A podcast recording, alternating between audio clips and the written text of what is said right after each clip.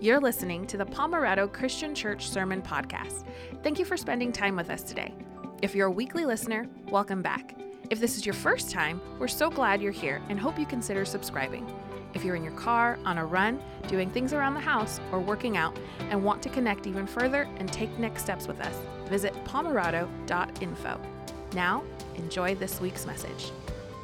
Well, welcome everybody. It's good to see those of you who are here with us in person. I want to welcome those of you who are joining us online. Uh, I just have to say, this is our second week in this series. Um, and sometimes we have like these like bumper videos where it's like a transition, and we get them from an organization who puts them together. And sometimes they're very mellow, and this one's like, I'm like, I'm ready to go. Let's go. So, uh, just really enjoying uh, this time that we have together. This is your very first time with us. Welcome. Uh, we're so glad that you're here. And wherever you are in your faith journey, whether this is your very first time in church, whether you've been in church for years, whether you're not sure who Jesus is and if he's important in your life, or whether you're a fully devoted follower, wherever you are on your journey, we're so glad to be able to have this time together as we dive into God's word. And I fully believe that each and every person who hears, who's part part of this sermon, who's part of this service, is someone that God loves and created, someone that Jesus died for, and someone that the Holy Spirit wants to draw one step closer to the Father this morning. So, whether you're live in person, live online, watching, or listening later, welcome. We're so glad that you're here. Now, we are, uh, as uh, we mentioned earlier, we're in a series called Summer on the Mount. Um, as through studying this, now that this, again, our second Sunday, um, I very quickly realized that uh, this Sermon on the Mount, trying to squeeze it into eight or nine weeks, uh, is hard to do. There's so much um, incredible stuff in here, so many challenging, encouraging things.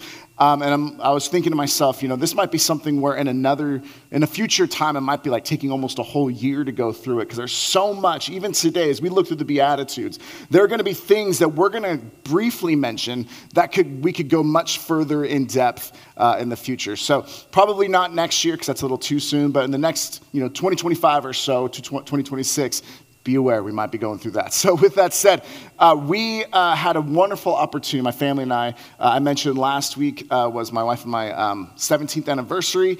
Um, and then we uh, had a family member who said, Hey, we want to be able to um, pay for you guys to be able to go to Disneyland and spend a couple of days there. And so we said, Yes, please. And we were able to go to Disneyland um, and California Adventure. So, here's one picture of us um, at the castle. And this is at the very beginning of our journey. Uh, so, the smiles are big and the, and the sunscreen was still working. You know, like we're, we're able to really enjoy the, these two days here. And so for us, uh, you know, um, it had been several years since we'd gone, so it was my first time going to like Star Wars Land and uh, being able to really enjoy that. Um, the girls uh, got droids, and so they got to, anyways, it was really, really fun. Um, I was a little fresh, not frustrated. I was a little discouraged. I didn't see quite as many like people just munching on turkey legs as I remembered in the past, but that's okay.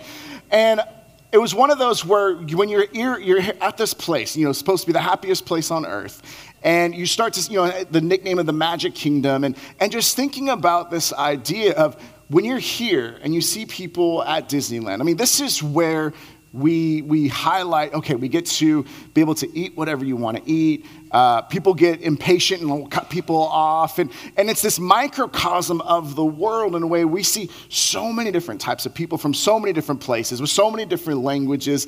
And all of a sudden, we're all here together, um, you know, waiting in line for things. And so just being able to see this and recognize the different values that people have in the sense of, again, it's, it's hey, let's lower our inhibitions a little bit because we're on vacation. Or let's, let's, let's stay out a little bit later because it's a break.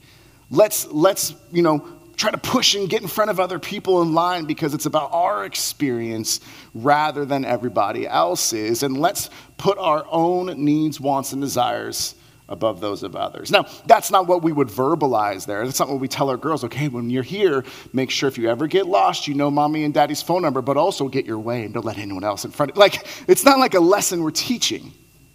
But it pictures and it embodies some of the dynamics of what happens when we want to experience enjoyment. And if enjoyment becomes the number one priority, it means that sometimes we'll put others' needs below ours.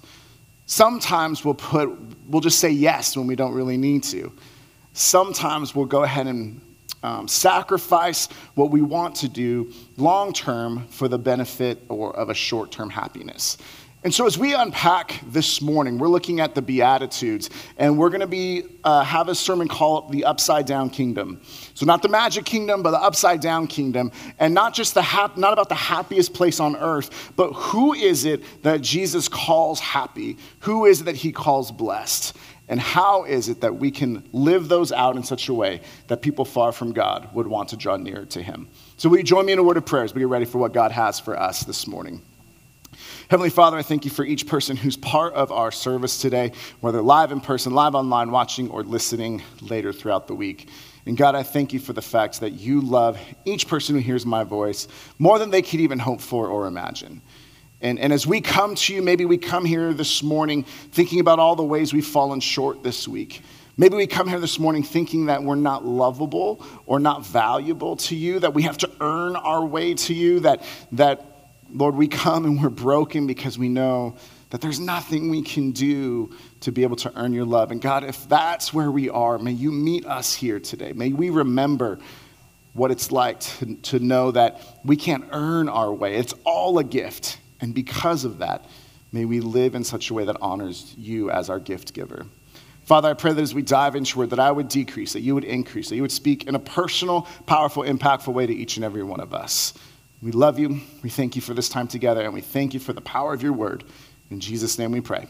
Amen. We're going to be in Matthew chapter 5, starting in verse 3. Last week, if you weren't with us, we read the entire Sermon on the Mount. It took us about 12 minutes, Matthew 5 through 7.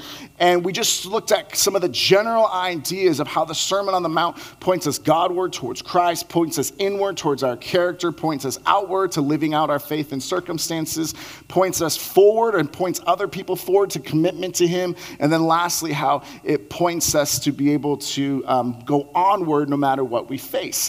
Now, what we're going to look at here in the next few minutes that we have together is the idea of an upside down kingdom. The idea that if we were to list out the blessings and the values of the world, we would have to flip those upside down in order to see what it is that Jesus values and who has great value in his sight.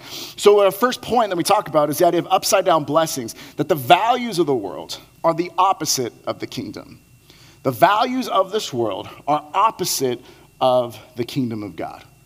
And so, before we read the passage in Matthew 5, we want to take a couple moments to look at who are some of the people that in our culture and in our world today we would look at and say they're the ones who are happy or they're the ones who are blessed. They're the ones who, who have it all together. They're the ones that we look at and idolize and just make a list of some of the things that we would look at in that way. So we have a table here that we put together, and we might say, Blessed are the self sufficient. Happy are those who have all that they need on their own. We, we, we idolize people who say, I can do this. I, I, I reached all these things from the sweat of my own brow, and I pulled myself up by my bootstraps, and I was able to make myself something as a self made man or woman in this country. And so being able to think of the idea of we're self sufficient. That we look at people and think, oh, they're strong. And we would think, according to the world, they're strong because they don't need other people. When in reality, we all need one another. We were all created for community, both relationship with others and ultimately a relationship with God. But we would look and say it's the people who have it all together, the people who are self sufficient, who are blessed, who are happy, in the way that our world would view it. We also look at the comfortable, the ones who don't have to worry about things, the ones who things have always been easy, or the ones that have always had stuff um, given to them, or they work at it, but they enjoy their comforts and they're willing to just. Um, they're willing to recognize the fact that its comfort is their ultimate pursuit. And so they think, oh, as long as things are good and I feel comfortable, I'm not willing to step out in faith or I'm not willing to do where God has called me because that might disrupt my comfort. And there's a difference between God as the comforter and us being comfortable, right? There's one where in the midst of difficulty, God provides comfort. Absolutely. We'll read more about that in just a few moments. But the, uh, the flip side is the idea that we idolize and we look to people, oh, their life must be so easy. They don't have anything to worry about because they have so much money or prestige or status or success. Their lives must be comfortable. We look at blessed are the powerful. The ones who, whether it's through just their, their power of their personality or their abilities, or just the, the ability that they have to rise up in different um, realms of influence, we think, Blessed are the powerful, the ones who, the movers, the shakers, the ones who can make things happen. We give them glory, or we look to them and say, wow, they must have it all together. They must be blessed. They must be happy because they have all this power to determine what's going on in their lives. Blessed are the free. And I put free in quotation because this idea is the idea of the free to, to live the way that anyone wants. The freedom to be able to live this. The, the, the idea would be like, if you've heard of the word licentiousness, so the idea of the license to do and be however they want to be. And we all think, oh man, we want to be free. We want to throw off restraints. We want to throw off what it is that maybe God might tell us how to live. But so what we want to do is to live the way we want. And this is not about pointing fingers to any other particular person. It's about recognizing the fact that in our own way, there are times when we want to be on the throne of our own lives. We know God's word might say something, and we think, well, I like this part of it, but this part I don't agree with, so I want to determine that I'm the one in charge. And so that way we think of ourselves as being free. But it's the kind of freedom to do what we want, not the kind of freedom that actually sets us free, the kind of freedom that comes in Christ, the kind of freedom to know that getting what we want is not getting what we need. And doing what we want is not going to set us free. And so we put free in quotation marks there because it's we, we emphasize, oh, they're free, they're able to do whatever they want. But that's not the right kind of freedom. Because we have the two different types of freedom is the freedom to do what we want, and then the freedom to do what we ought to do that will actually set us free.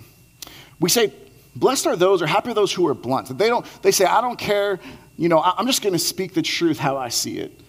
And there are people who just, oh, oh, I appreciate that person because that person, you know, they, they, they just say what they want. They don't even think about how it's gonna impact others. They just tell the truth.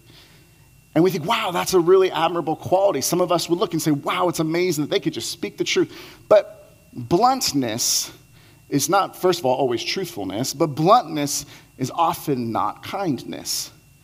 But we look and we say, oh, that, that person just tells it like it is. We have value for that.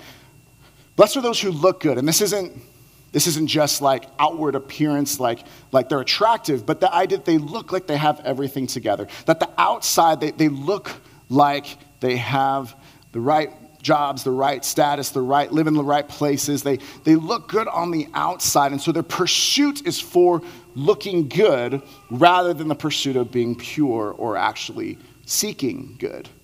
It's the, it's the external desire rather than the inward transformation. And so blessed are those that look good on the outside. It's the idea that Jim Carrey once said that I wish everybody would get rich so they could ultimately see how unfulfilling it is. It's that they have everything that they'd want, but in the end, the internal, there's still a loss there. There's still something broken. There's still a need for something greater than just the external approval or applause from others.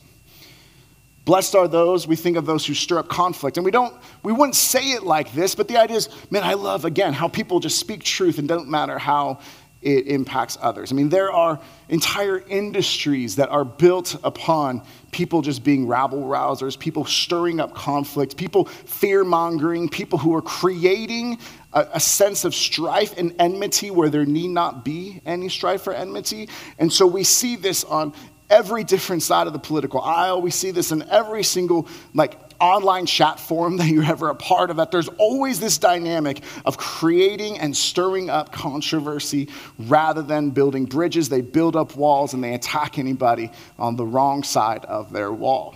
And then lastly, blessed are those who stand up for, for what's right for them for their own righteousness, for their own truth, for the people who are standing up for not what's an objective truth, but the subjective, what's right or wrong. So, we have these different lists that maybe we wouldn't agree with all of them, but I think we could see that our culture would elevate people who live in this way, whether it's some of them, all of them, or what have you. We think, oh, yeah, no, we do value people who have things all together. We do value those who are comfortable. We do value those who are in power. And we do value all these different things. And so we look at this, but the world's definition of value is upside down from what God says. The world's idea of blessings, of happiness, is upside down from what God says. Jesus, as he starts the Sermon on the Mount, we read it aloud last week, but the first words from the Sermon on the Mount I found in Matthew 5, and we're going to read 3 through 12 together. They won't be on the screen, so you could follow along uh, in your Bible. You could follow along just by listening. Um, or if you didn't bring a Bible, we have one um, in the seat in front of you. It says this Blessed are the poor in spirit, for theirs is the kingdom of heaven. Blessed are those who mourn, for they will be comforted. Blessed are the meek, for they will inherit the earth. Blessed are those who hunger and thirst for righteousness, for they will be filled. Blessed are the merciful, for they will be shown mercy. Blessed are the pure in heart, for they will see God. Blessed are the peacemakers, for they will be called children of God. Blessed are those who are persecuted because of righteousness, for theirs is the kingdom of heaven.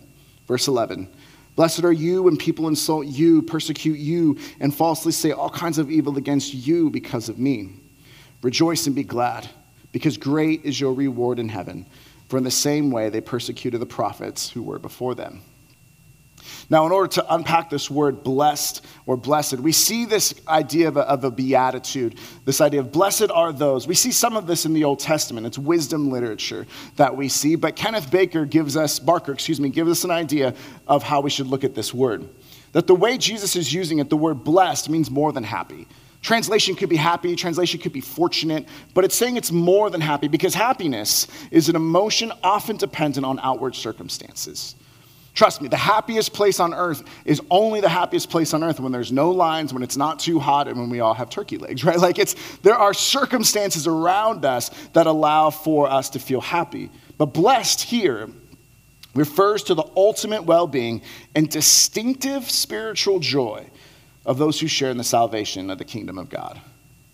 It's saying that all of us will experience times of mourning all of us will experience times of being poor in spirit or where we need to have peace or whatever it is.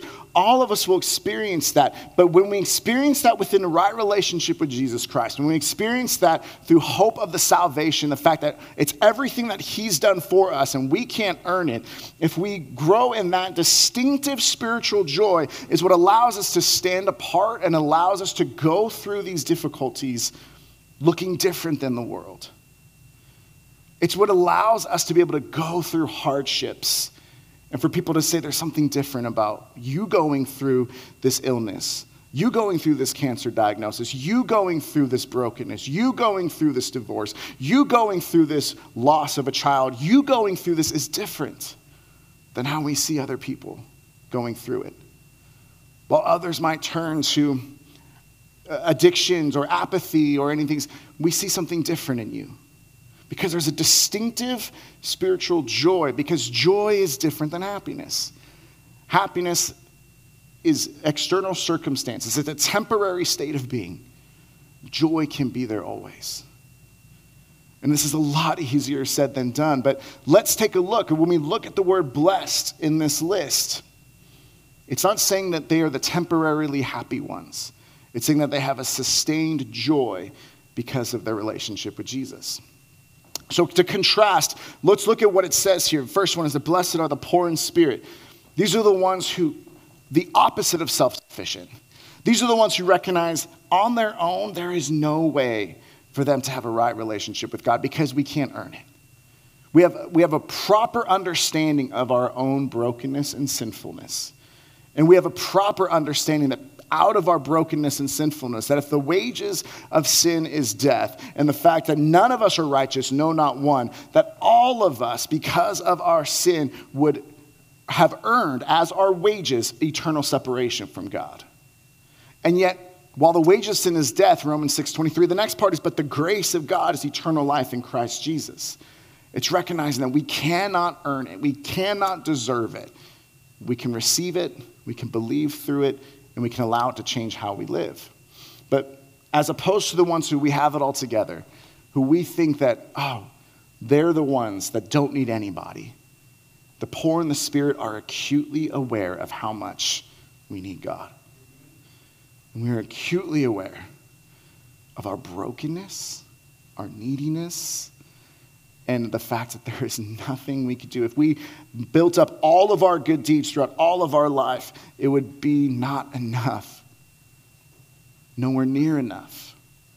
And yet, that's the beauty of the gospel the fact that Jesus came down, and while we were still sinners, he died for us. That instead of looking to his own interests, he put the interests of others above his own. And had, we ought to have the same attitude as, as Christ Jesus, who, being in the very nature of God, did not consider equality with God something to be taken to his own advantage, but made himself nothing, becoming obedient to death, even death on a cross.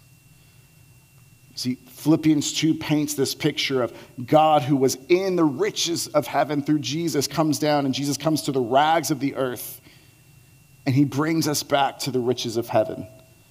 Whereas our culture, we want to be people who we celebrate the American dream of going from the rags of poverty or rags of difficulty to the riches of being self made.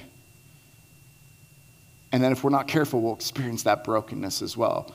And so it's the opposite. It's blessed are those who are poor in spirit. Blessed are those who mourn. This could be a mourning for, for grief, like we've talked about over the past several weeks, when it comes to a loss.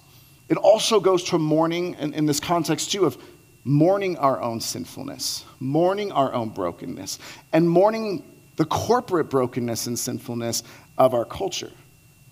It's recognizing that there is so much that can break our hearts about what's going on in our own hearts and it's also what's going on in the world around us.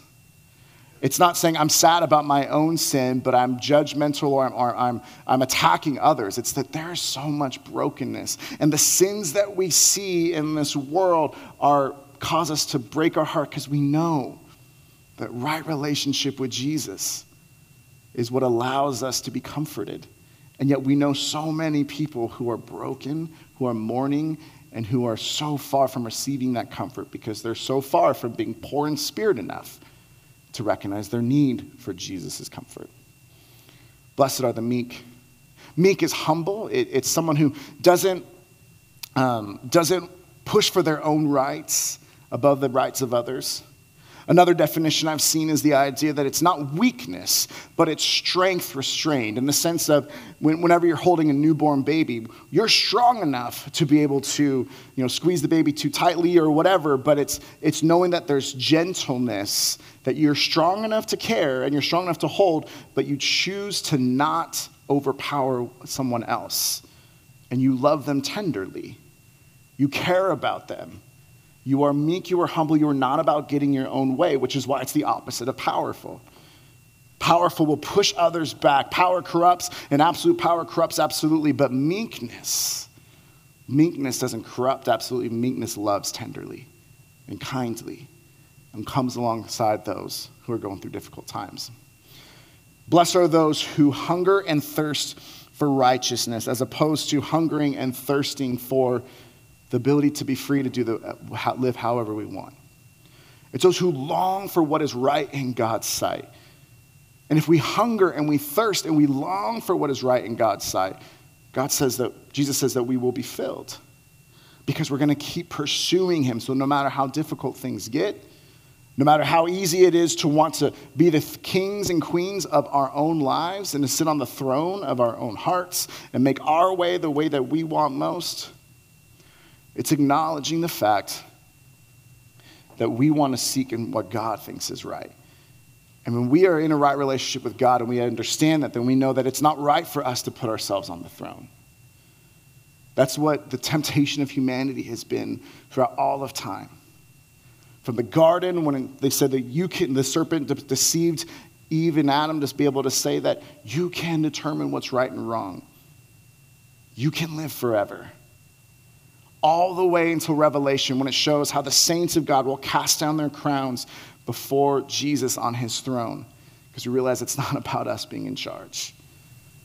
So, the constant battle of who is the king and queen of our own lives. Recognize we want to seek righteousness, what is right, even when that's going upstream against the culture of the world. Blessed are the merciful, not the blunt who don't care what they say and how it impacts people, but those who show mercy to people. Those who recognize that, listen, people aren't statistics, people aren't um, unnamed, um, impersonal people. That if there's someone who's broken, that is someone that God created and loves. That is someone who has been formed in the image of God. And that is someone that we can come alongside and then it's the merciful, it's to recognize that while we show mercy to others, if we live in such a way that others will show mercy to us.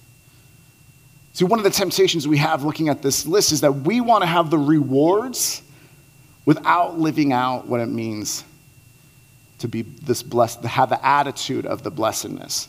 We want the kingdom of heaven without being poor in spirit, right? We want to be comforted without mourning first. We want to be able to have the rewards of the good life, but we need to recognize that the blessedness comes not with the rewards, but with the relationship of Jesus. And the rewards will come. One of the quotations I talked, I read about earlier was that when he says, You will be comforted, that's referring to certainty, not future, futurity, which I didn't think was a word, but the idea is it's not saying I'm making a, a prediction, it's a certainty. So if I were to say, hey, all of us will leave this room today, that's not me making a big profit like, like future description or projection. It's we will all leave this room at some point today, right? Like that's just a declaration. So the mourning will be comforted. The merciful will be shown mercy. We wish it was like that, and it might take a while, but it will happen. Blessed are the pure in heart, for they will see God. The pure in heart are the ones that are so focused on God as their sole desire that in their hearts they don't want God and fame or God and popularity or God and success in the workplace or God and whatever it may be to fill in the gap for you. It's being so pure that you fix your eyes on God and allow Him to do that work inside of you. So it's the opposite of trying to look good. It's the opposite of the, another idea for pure in heart is singularly focused. So it's the opposite of being a hypocrite. So, a hypocrite is someone who would wear a mask inside uh, and do a play in the Greek theater. It's the idea of being divided. It's the idea of you're different when you're in front of other people than you are when you're by yourself. It's the idea of having integrity, comes from the word integer, which is a whole number, which means that you are whole. You are the same no matter where you are or with whom you're around, or if you're by yourself. If, you're, if you have integrity, if you're pure in heart, means you are the same Monday through Saturday as you are Sunday morning. Because, and if you're pure in heart, we will be the ones, if you're pure in heart, to see God. Doesn't mean you're perfect all the time, but it means your singular focus is Christ likeness. Your singular focus is for us to decrease and for God to increase. Your singular focus is to draw closer to God. And when that's your singular focus, you, we, will see God. Blessed are the peacemakers We've talked about this before. It's not about peacekeeping.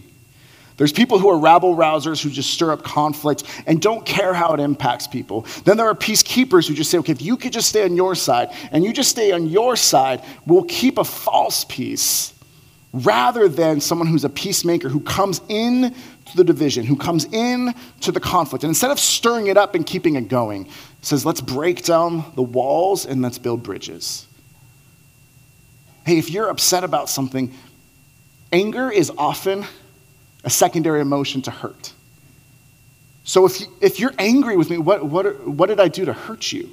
Let's, let's get to the level to find, and then I can apologize, or I can ask for forgiveness, or we can get clarity there. It's building bridges rather than keeping the walls up. And then lastly, it's perse- blessed are those who are persecuted for, because of righteousness, for theirs is the kingdom of heaven. Blessed are those who are persecuted because they're standing up for what is right in God's eyes. And so this is a lot harder because we recognize that we have to know what's right in God's eyes. So we have to know His word well enough in order to be able to say, okay, yes, this is the righteousness and this is how it, we ought to live right before God. But not just live it. We can't just hear it on a Sunday morning. We have to live it so clearly Monday through Saturday that people would question, people would say, Why are you living according to that? And they might mock you because of it. They might persecute. You might be excluded from certain groups. You might be separated from job opportunities. You might be that. But, but what good is it for us to gain the world and to lose our soul in the process? It's fixing our eyes on Jesus and recognizing that when we do that, yes, there is persecution. And years ago, when I was uh, in a season that um, things were difficult. I remember I was trying to memorize the Sermon on the Mount. I only got to about um, Matthew 5, probably 19 or so, so I didn't get very far. But as I was going through a difficult time, I remember I was memorizing it and I was saying it out loud. And sometimes when you repeat something out loud, you start to notice something. And, and many of you have noticed this before, but it struck me when I first read it that when you look at verses 3 through 10, it's always in the third person. Blessed are those who mourn. Blessed are those who are um, the peacemakers. Blessed are those who are poor in spirit. But in verses 11 and 12, we see that the, the, um, it goes from the third person to the second person. It goes from the general to the specific. It goes from the overall to the personal because he says this Blessed are you when people insult you. Not blessed are those in general, blessed are you. And not blessed are you if people will. Blessed are you when. When we look at the upside down values, upside down blessings, we ought not be surprised when living according to the values of the kingdom gets us in conflict with the world. We ought not be surprised when the world doesn't value the things that we value. Instead, it's saying, How then do we live? Instead of building up walls and saying, Well, I'm on the right side and you're on the wrong side, it's how do we build bridges? Blessed are you when people insult you and persecute you and falsely say all kinds of evil against you because of me, Jesus says. Rejoice and be glad, because great is your reward in heaven. For in the same way they persecuted the prophets who were before you. We often want the rewards of life with God before we experience the difficulties. We don't always see that it's we receive the comfort after we've had to mourn. We've experienced peace after we've had to go and face conflict. We've experienced this persecution, but it's after we're standing up for God's righteousness. So, this is an example of when there's so much content that we could unpack with each one of these. Each one of those could be their own sermon. But I want to move forward to the idea of first, we look at the upside down blessings, the idea that the values of the kingdom are far different than the world. In the few minutes I have remaining, I want to look at the upside down salvation. It's about crawling, not climbing. Upside down salvation, crawling, not climbing. See, um, I was looking for, last night I was, I was trying to finalize the, the sermon, and um, Steph and the girls went to a friend's house and they had a movie night. And when they came home, uh, I was talking to Steph about how I just, there's this one like illustration I'm trying to think of like an example of, but I can't quite figure it out. And I explained it to her, and she said, that's, that's just funny because friends that we talked to shared about how they recently went on a trip to Kauai and they ended up recently going to the Makawai Cave. Has anyone, I don't know if anyone's been to Kauai, but here's a cave that it's at the end of a road and inside here is a small trail. Now, the trail, uh, what I read up on, is that's two feet high by two feet wide. And so, as you can see, it's, it's a little blocked out here. It's hard to see, but this is a small entrance. You can't stand and walk into this entrance. You got to crawl either on your hands and knees or to be able to squat like that. But, but you cannot get into this cave while standing upright. And so we start to see, go to the next picture, where as you're coming through here, you start to see at the end of the cave, there's a little bit of an opening. And then when you get to the other side, it's just this beautiful, like archaeologically important area in which you get to see the blue skies of Kauai. There's a, there's a turtles there that like have their own little area, that there are different fossils, different things that they've learned about. But it's this beautiful location that you could not experience without crawling through in order to get through it. Walking with God is this idea, it's a beautiful relationship, but we have to enter into that relationship with humility. We have to be poor in spirit enough to think that, or to know that we can't climb our way up and achieve our way up to relationship, a right relationship with Jesus. He's not going to come to us, and we'll see later in Matthew 7 the idea that people will say, Lord, didn't I do all these great things for you? We prophesied in your name. I cast out demons. We, we saw miracles take place. And Jesus says, Away from me, you evildoer. I never knew you. It's about the relationship, it's about us humbling ourselves. We hear this idea too about, like, when it comes to different religions, that, you know, you'll, you'll hear the world talk about how you know, different religions are the same way, are different ways up to the same mountain, which is just unequivocally not true. Because When it comes to other religions and other faith systems, it's about earning, it's about doing. When it comes to Jesus, it's about receiving and it's about what he's done. And that takes humility to understand. There's a story in the book of Kings when this guy, Naaman, who was a foreign guy who had leprosy, and there was a, uh, a, servant girl who was from Israel, and she said, You should go and you should see Elisha. He's one of the prophets, and he can tell you what you need to do in order to be healed. And he goes, and, and Elisha tells him, Hey, go wash into the pool and come back out. And, and Naaman gets upset at first. He's like, Why? why? No, like, you want, I came all this way and you want me to go into a pool? Like, that makes no sense. And someone comes alongside him and says, if he had asked you to do something hard, wouldn't you have done it? And yet he asked you to do something simple. And the gist of it is are you so prideful that you wouldn't subject yourself to something that seems like it makes no sense in order to potentially be healed?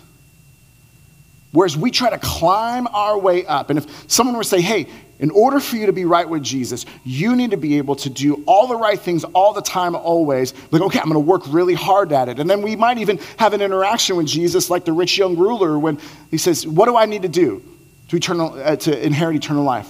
Well, do all the laws. Oh, I've done that already. And right there, when the rich young ruler says, I've done all these things, you recognize that there's still space he thinks he's climbed his way up to achieve salvation when the path to salvation is not what the world says about climbing, it's about being willing to crawl, about willing to acknowledge our humility. It's about recognizing we cannot do this on our own. We see this here. This quotation says this The deeper we grow in the Spirit of Jesus Christ, the poorer we become, the more we realize that everything in life is a gift. The tenor of our lives becomes one of humble and joyful thanksgiving. Awareness, friends, awareness of our poverty and ineptitude causes us to rejoice in the gift of being called out of darkness into wondrous light and translated into the kingdom of God's beloved Son. We might be standing on the outside and we see this small cave opening like they did in Kauai, and it's, I don't want to go into that. I don't want to crawl. I don't want to, I don't want to make myself do that. It just looks like a little bit of darkness. I don't see the other end of that journey.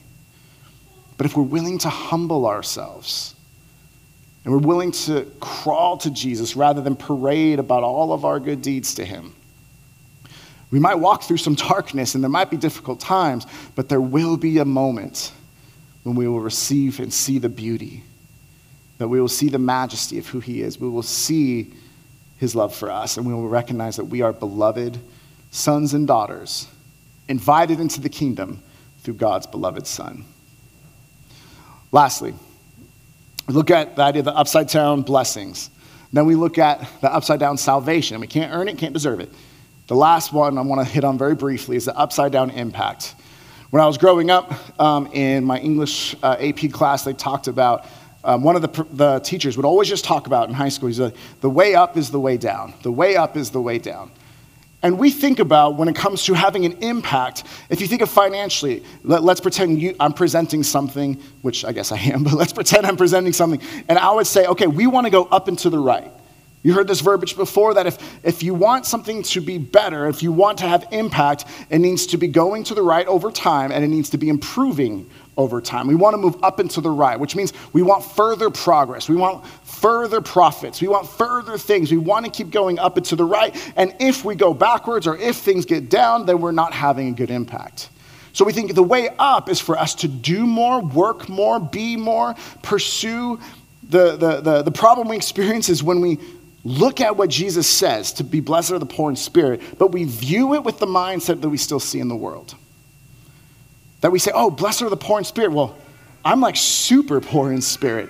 You can't spell humble without M E me. Like we start to get, apply the world's perspective on God's words. And so then what happens is, is that we need to get to the point we recognize that the way up, the way to have an impact, is not by earning, it's by having an impact on people no matter how broken and how far down they may seem. Here's what Kathy Escobar says.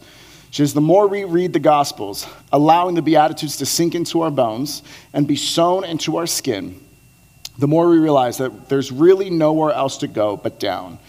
Down into the mess of real life, down into the ugly places of the human experience, down into the places where real people in need of God's hope live. It's seeing the brokenness of others and not saying, you're on the wrong side of the wall.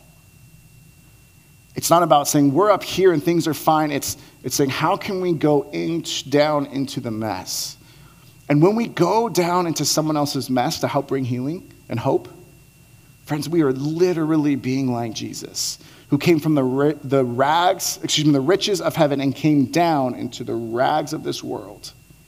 That he knew what it was like to have skin knees. They knew what it was like to be hungry. He knew what it was like to have bad breath. He knew what it was like to face and to have to work hard in order to, to, to be a carpenter or whatever. He knew what that experience was like when he was comfortable in the riches of heaven. But he did that. And as he was coming down, is what he does to bring us up into right relationship with him. So, verse 13, as we close, 13 through 16, we see this. You are the salt of the earth, but if the salt loses its saltiness, how can it be made salty again? It is no longer good for anything except to be thrown out and trampled underfoot. This is that if the salt loses its saltiness, this is what happens when we lose our distinctness. Remember, we talked about earlier in that quotation about the distinctive joy that comes from a relationship with God. See, the idea of salt back in the day is that would preserve meat, that would provide flavor. And one of the commentaries I liked that I thought was, I just thought it was a good idea of looking at it too, salt also causes us to be thirsty, right? Like it creates thirst. Are we living in such a way that we are preserving? what God's word says? Are we preserving the value of human life? Are we preserving those things? Are we providing flavor to the world around us? And are we living in such a way that if we live well, that people would thirst for what we have, or rather, who we have a relationship with? If Jesus is the living water, are we living in such a way that the saltiness of our testimony causes people to want to take a deep drink of who he is and what he has for them. Because the world's going to offer sodas, right? The world's going to offer other types of ways to quench thirst, but those things don't quench thirst, they perpetuate it. Water quenches. Are we living in such a way that people will know to whom they can go to have the ultimate thirst in their lives quenched? And so we have to keep our distinctiveness. We have to keep ourselves crawling when it comes to relationship with God, not trying to earn, so that when we live differently, people will see that. And we won't lose our saltiness, we'll keep our distinction. Lastly, verse 14 through 16 You are the light of the world. A town built on a hill cannot be hidden, neither do people light a lamp and put it under a bowl. Instead, they put it on its stand, and it gives light to everyone in the house. In the same way, let your light shine before others that they may see your good deeds and glorify your Father in heaven. He's saying this to his disciples. He's saying, Blessed are you when you are persecuted. Blessed are the broken. And you are the salty If You are distinct in how you preserve and how you provide flavor and how you help people be thirsty for Jesus. And then he says, You are the light of the world. Not the ones on that list who have it all together. You, me, we are the light of the world precisely because we don't have it all together, and precisely because our, in our not togetherness, or not having a togetherness, we point to God's goodness and His provision, and His mercy, and His hope, and His salvation, and His love, and His joy. Let your light shine before others. I like this part where it talks about like a city on a hill can't be hidden. Uh, a couple of us were looking at signs around our church, and so we walked across the street uh, earlier this week to kind of look at like when can you see the church building from where we're standing, and if you're driving by, can you see it easily or not? And it's hard to see because of the different trees and all those different dynamics. So maybe our church isn't very easily seen from the street by someone driving by. Not always. But are we living in such a way that Christ's light and his hope is easily seen in how we live? Are you, am I, are we living in such a way that in our schools, in our workplaces, in our neighborhoods, people will be able to see the hope and the light of Jesus? Origen, who was uh, a theologian in the second century, wrote this the communities of God to which Christ has become teacher and guide are, in comparison with communities of the pagan people among whom they live as strangers, like heavenly lights in the world. The community of God. So, our church and other churches in our city ought to be lights in a dark place. And that we don't hide it. We, we, we don't lose our distinctiveness. We speak the truth of God's word in the love of God's heart. But we do so in such a way that people start to be thirsty for what it is that we have. We do so in such a way that we don't take on the world's definition of success and just paste that onto Christian values. No, no, we become different inwardly and then we express it outwardly so that people far from him would long to know who he is. And that we be ready in season and out of season to be able to declare the reason for the hope that we have. And friends, when we do this individually, it's beautiful. We know people like, oh, that person is such an encouragement, that person is such a light. When we do this in a community, we're lights in a dark place and it changes the world. Jesus started this faith, he started with a small community and it's grown over 2,000 years.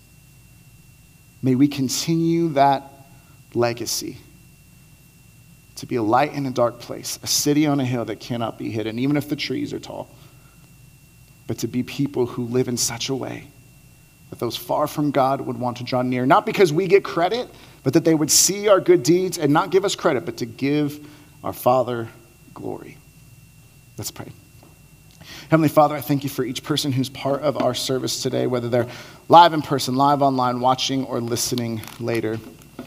Lord, I thank you for the fact that you are here with us. And I thank you that no matter where we are in a relationship with God, some of us are um, still on that journey. Some of us aren't sure. Some of us are going back and forth. Some of us are pursuing forward. But Lord, I pray that no matter where we are, may your Holy Spirit take hold of our hearts. May we hear about the different values of the world, and may we hear about the importance of, of crawling rather than climbing. May we see the fact that we can't earn it, and that's the beauty of it. It's a gift that you have given. And that way, we just get to share the gift we've already received to those around us. So, God, I thank you so much for who you are. I thank you for your love for us. And I pray that you, Holy Spirit, be moving now as we enter into this time of communion, as we sing this song to you. In Jesus' name we pray. Amen. Thank you for listening to the podcast. We want to be a church where people are changed by God to change the world. If you want to partner with us in this way, you can start by doing these two things. The first, if you haven't subscribed to this podcast, you can do that by hitting the subscribe button wherever you're listening so you can stay connected with us and we can broaden our reach. And the second, and this might be the most important thing you do, share this message with someone you know. And as always, remember you are prayed for, cared for, and loved. See you next time.